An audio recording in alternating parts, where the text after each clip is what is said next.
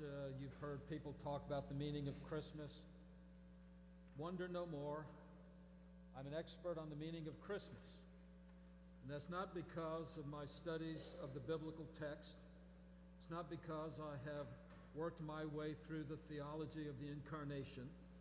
I am an expert on the meaning of Christmas because I have been watching the Hallmark movie channel.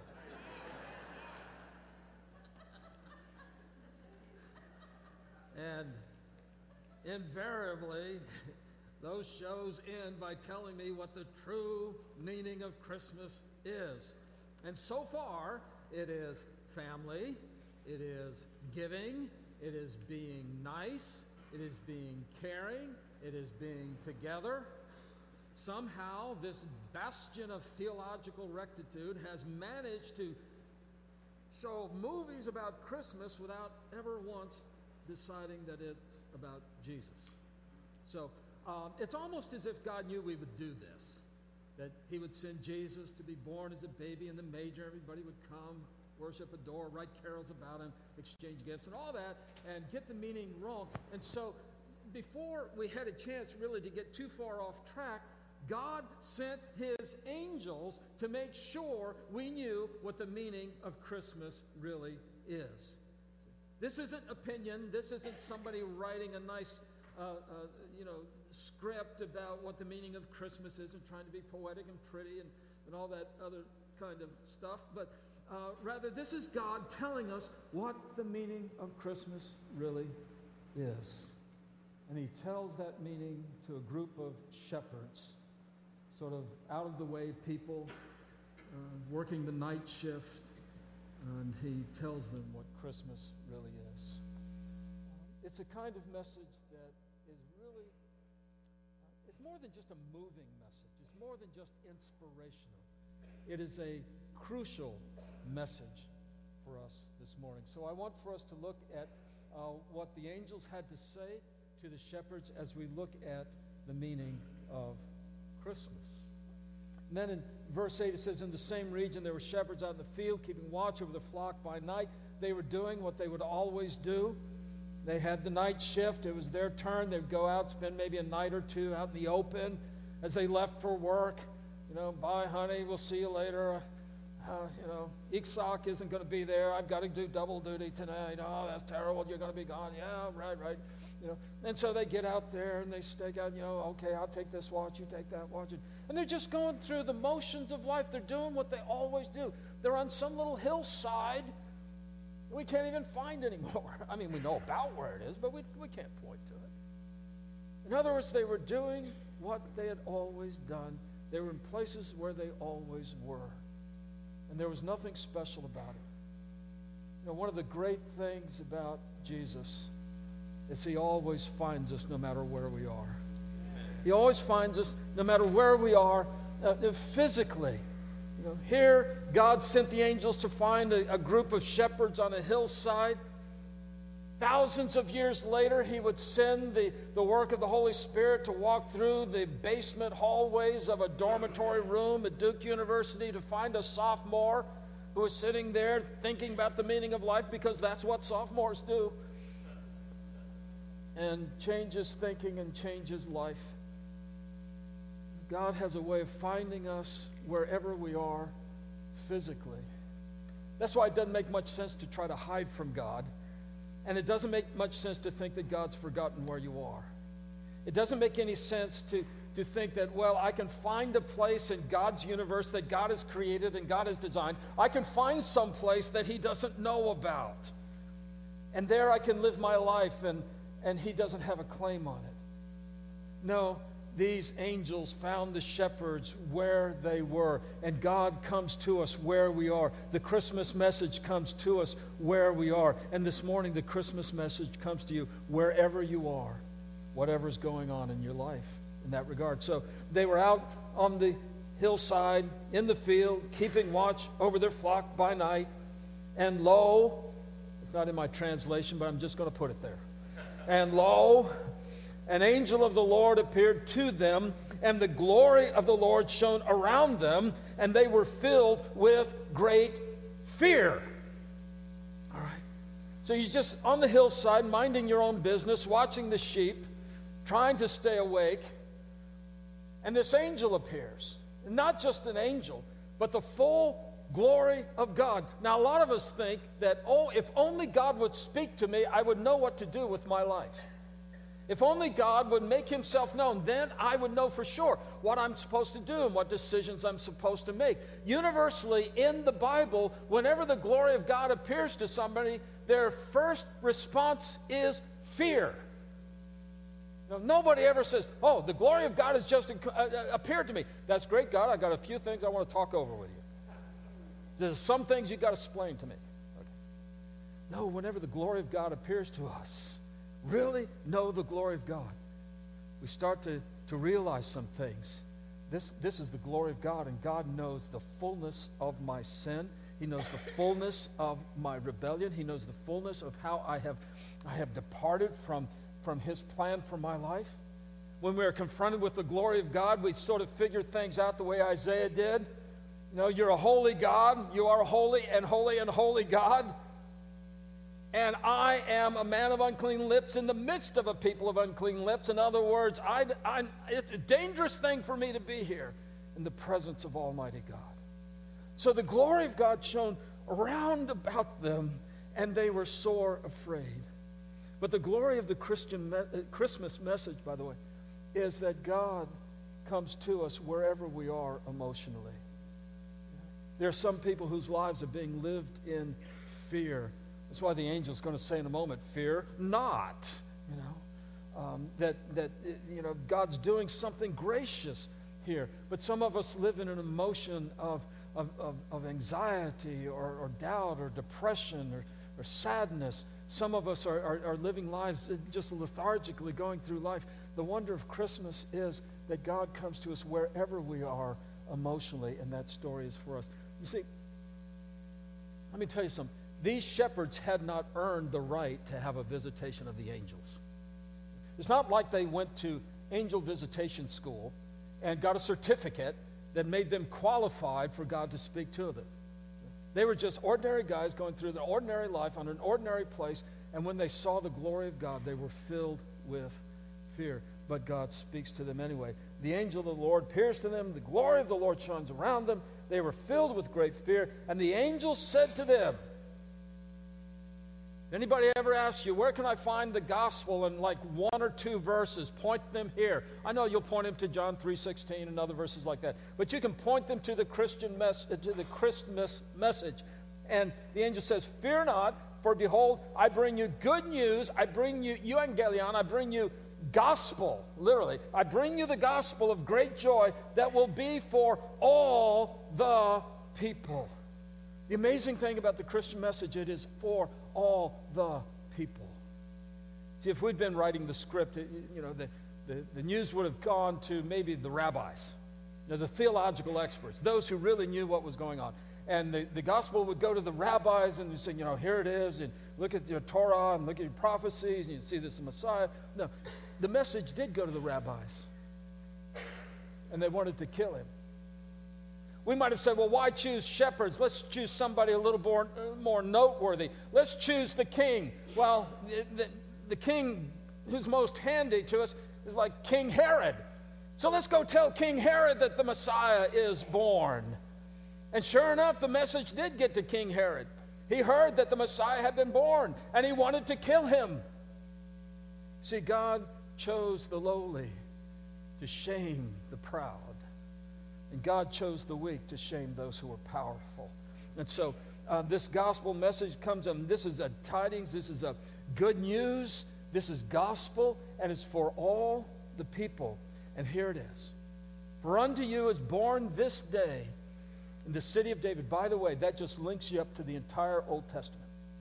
That links you up to everything that God had been promising and doing in the Old Testament, now being fulfilled. That the birth of Jesus in Bethlehem is a fulfillment of Old Testament prophecy. So, just in that, that fact that he's born in Bethlehem and saying God is working in concert with everything he ever said or did, um, that's recorded for us in the Old Testament. So, unto you is born this day in the city of David. And here he is. He's a Savior, not a philosopher. He's not a self help guru. He's not a motivational speaker. He's not merely a shining example. He's not just a convenient way to talk about the highest aspirations of the human heart. Jesus is born a Savior. He's born the one who will die for our sins. Even at this point, the cross is in view. He will die for our sins so that by faith in the Son, we might have access to the Father by the power of the Holy Spirit. And so unto you is born this day in the city of David a Savior who is Messiah.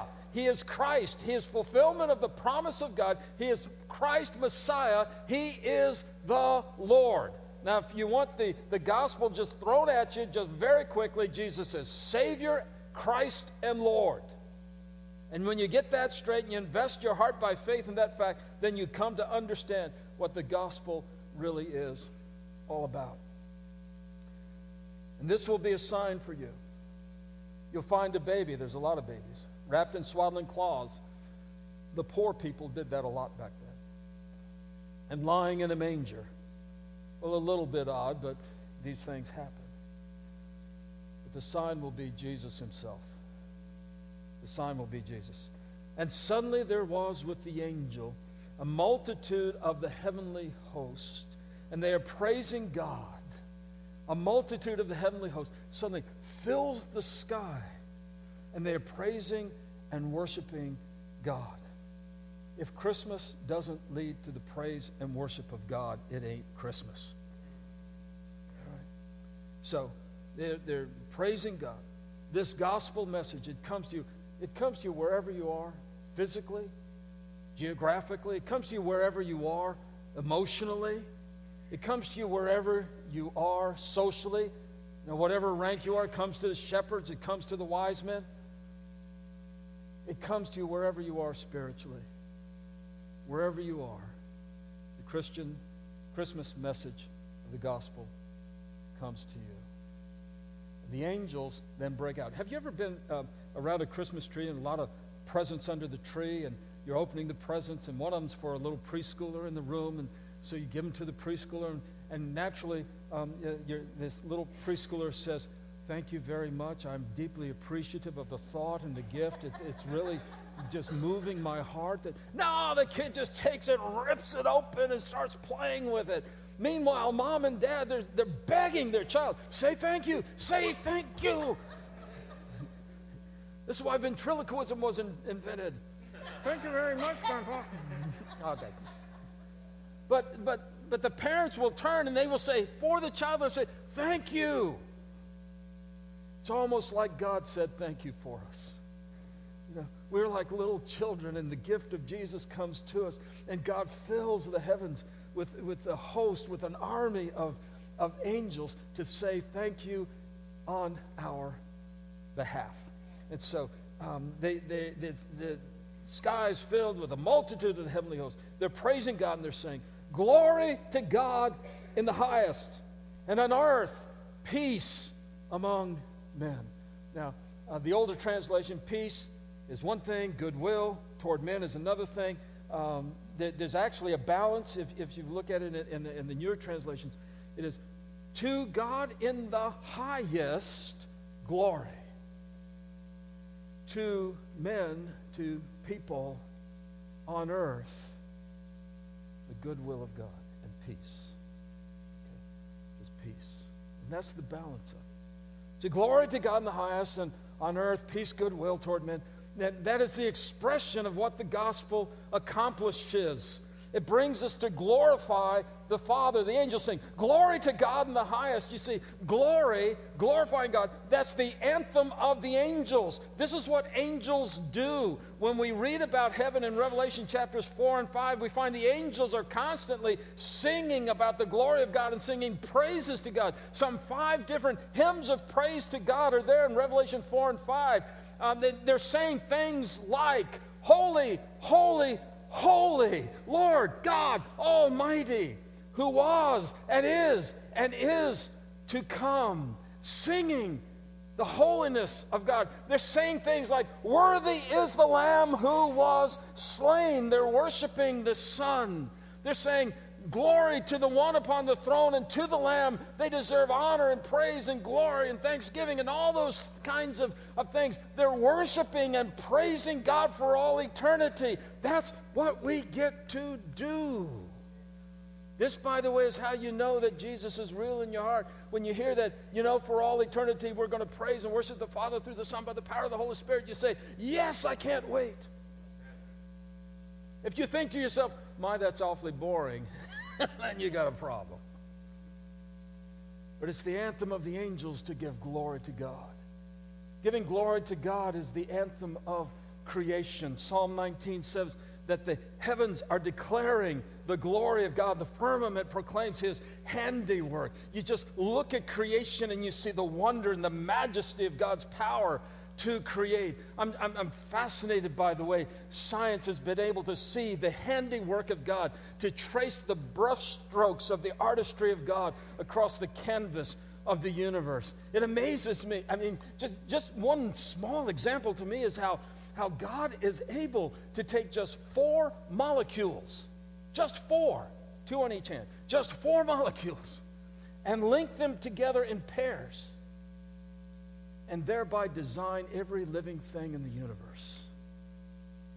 Seems like God's one smart fellow now, doesn't it? I mean, it's just an amazing thing. And, and as scientists, look out into the vastness of the universe, and the farther they look, they, they see just the, the vast expanse of the universe, and it keeps getting bigger and bigger. These guys are called astronomers and cosmologists, and they say, Oh, look at how big that is. And yet, as they look at, at, at how big it is, the people, the, the, the, quantum physicists, are looking down into the, into the um, uh, inner workings of, of the atom, and there they're seeing the, the, the subatomic particles and the quarks and, and, and, and those kinds of things. And they're, they're all working together. Folks, I'm trying to snow you right now, but, but it's, it's, I mean, it's just amazing to see as you look into the smallest parts of the universe, you see the amazing handiwork of God. And if you look at it long enough, and you think about it long enough, and you think about it the right way, you come to the point where you just got to say, Glory to God in the highest. This is an amazing universe that we live in the anthem of glory to God is the anthem of the human race.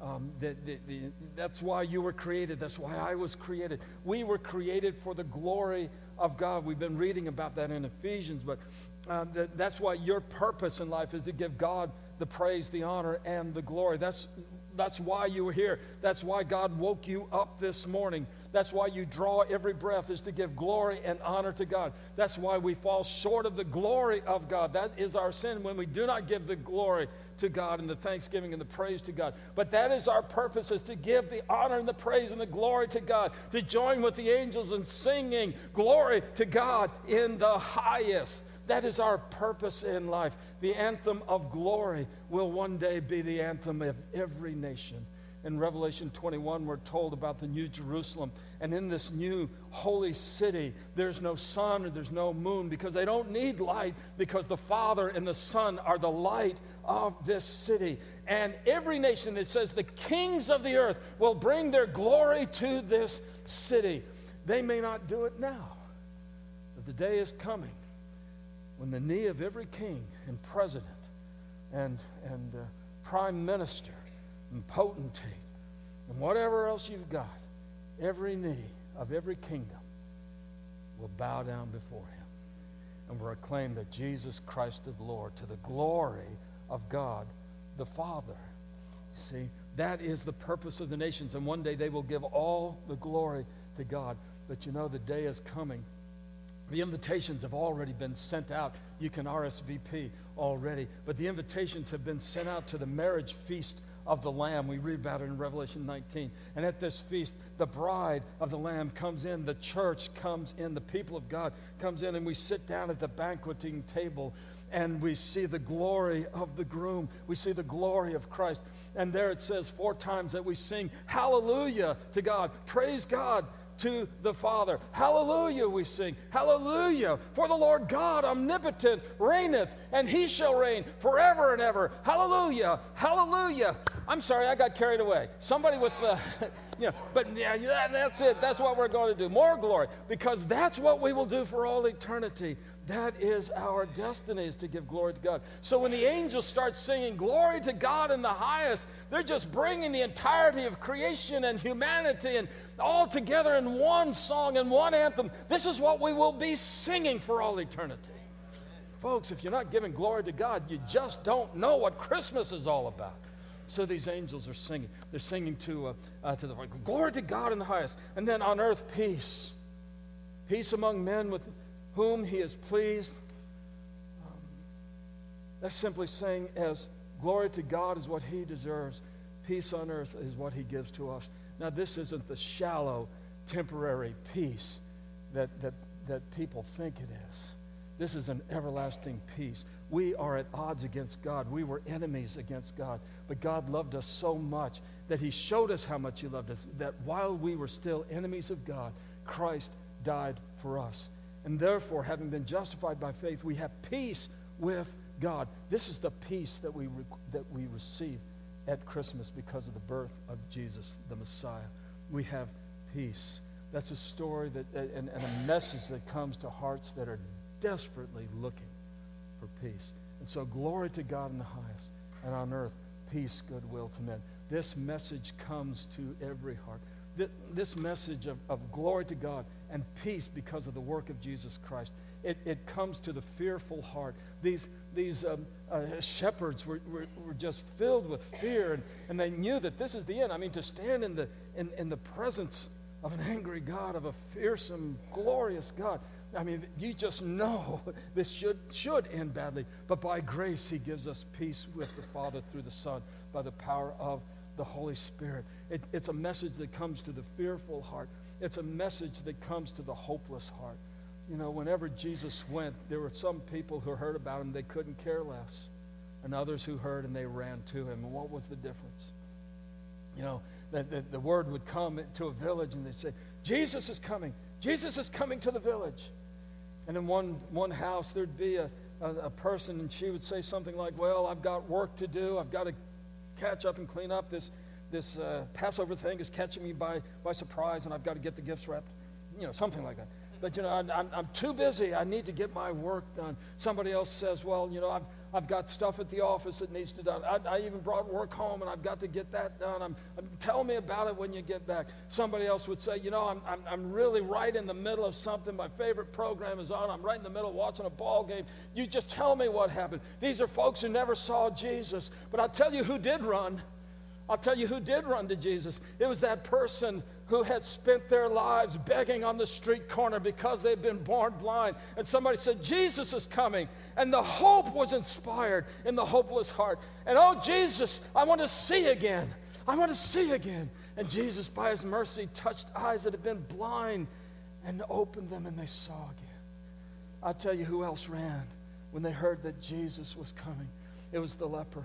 It was the person who'd been told, you know, that, that disease you've got, we, can't have people like you close to us. You need to go live on the outskirts. You need to go find a leper colony. Live with people like you, but leave us alone and, and don't come near us. And one day they hear, Jesus is coming, and they drop everything because the hopeless heart finds hope in Jesus. They ran to Jesus, and they didn't cry out, unclean, unclean. They cried out, Jesus, Master, have mercy on us.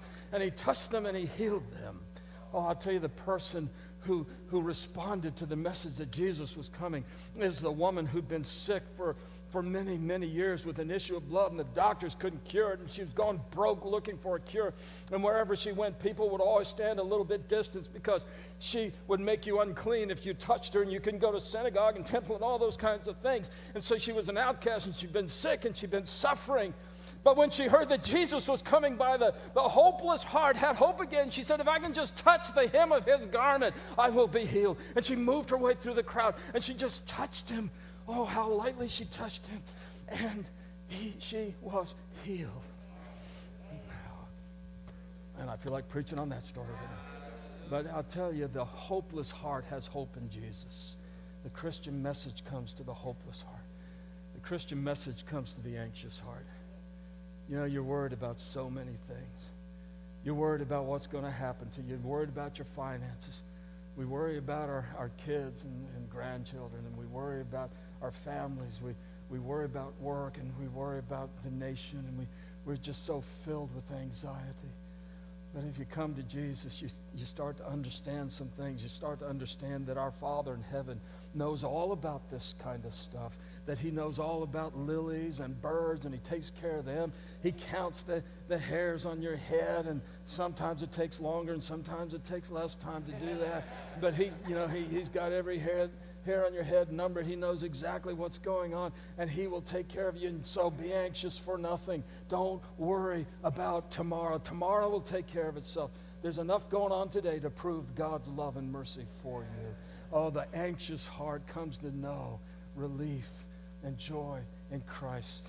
I want you to know that this message, this Christmas message, it, it, it speaks to the angry heart, the heart that's filled with bitterness the heart that says, No, there's some things that are so hurtful to me, some things that have happened. I can't get over them. I can't get past them. It's, it's, it's just a done deal. I'm going to be angry at that person. I'm going to be mad about that situation. I'm going to be bitter for the rest of my life. But when you understand who Jesus is and that he has died to forgive us of our sins, suddenly it makes sense that when my brother sins against me, I don't forgive him once, I don't forgive him twice, I forgive him 490 times, and I can't count that high. The battery runs out of my calculator before I get there, and I have to start all over again because we forgive without limit, because God without limit has forgiven us in Christ Jesus. Oh, this message comes to the heart that is wandering and is lost and is confused and doesn't know where to turn. This message comes to the heart of the one who is feeding pigs in the far country. The message comes and says, You know, you can be a servant in the Father's house. You can come. And when you crest the hill and you walk down the lane, the Father sees you. He comes, He runs up, He hugs you, throws a robe on you, and rings and sandals and fatted calves says, This my son who's come home. That's the Christmas message. Because it's all about glory to God in the highest, and on earth, peace to the people who've experienced the goodwill of God and the grace of God. That's the goodwill among men. And so um, we see that the angels are singing. Now, when the angels went away from them into heaven, the shepherds said one to another, Wasn't that interesting? You know, I wish I'd had my camera with me. I would have taken a few pictures.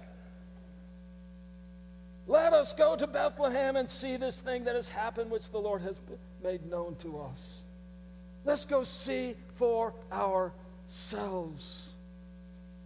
That's the response. Let's go see for ourselves. They went with haste. They found Mary and Joseph. They also found the baby lying in the manger.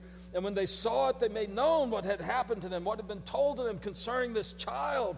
And all who heard it wondered at what the shepherd said. Mary had the good sense to treasure it all up in her heart. Know, she kept pondering those things. Wonder where Luke got this? I, I think he, he talked to Mary about it. She was in Jerusalem, we know that. And uh, we know Luke got to Jerusalem. Well, that's, that's another, another story. But she treasured them all. Uh, here. And the shepherds returned, glorifying and praising God for all they had heard and seen as it had been told them. They were honoring, glorifying, praising God. Now, I want you to notice something about this. You get an angel in the sky and the glory of God shining around. That seems like a big thing. But then that angel is surrounded by an army of angels, and they're all singing glory to God in the highest.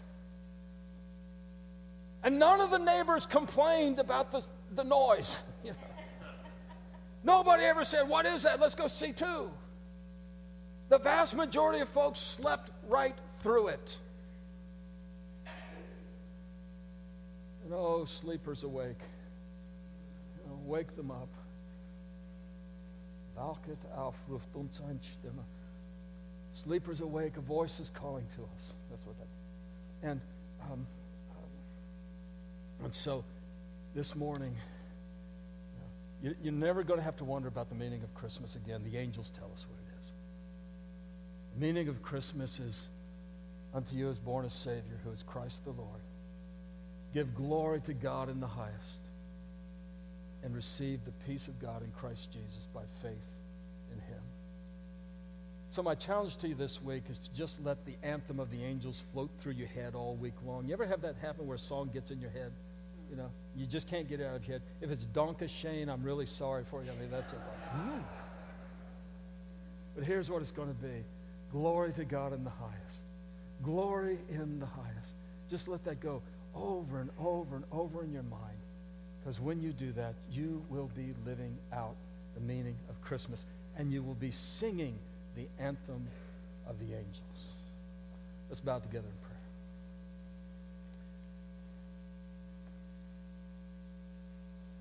Father, in this moment together, we give you all the praise and all the glory. Father, we recognize that you alone are worthy of worship. You alone are worthy of the obedience of our lives. And you alone are worthy of the bended knee before you. Father, we give you honor and praise and glory for the gift of your Son, Jesus, for the glory of his life, the glory of his death for us. Father, we thank and praise you for the glory of his resurrection. And Father, how we thank you that we too will know the glory of life everlasting. And so, Father, I pray for that pouring of your Holy Spirit. Keep our eyes ever fixed on things above, our gaze fixed heavenward and our voices constantly singing your praise, that you would receive glory in the highest. I pray it in Jesus' name. Amen.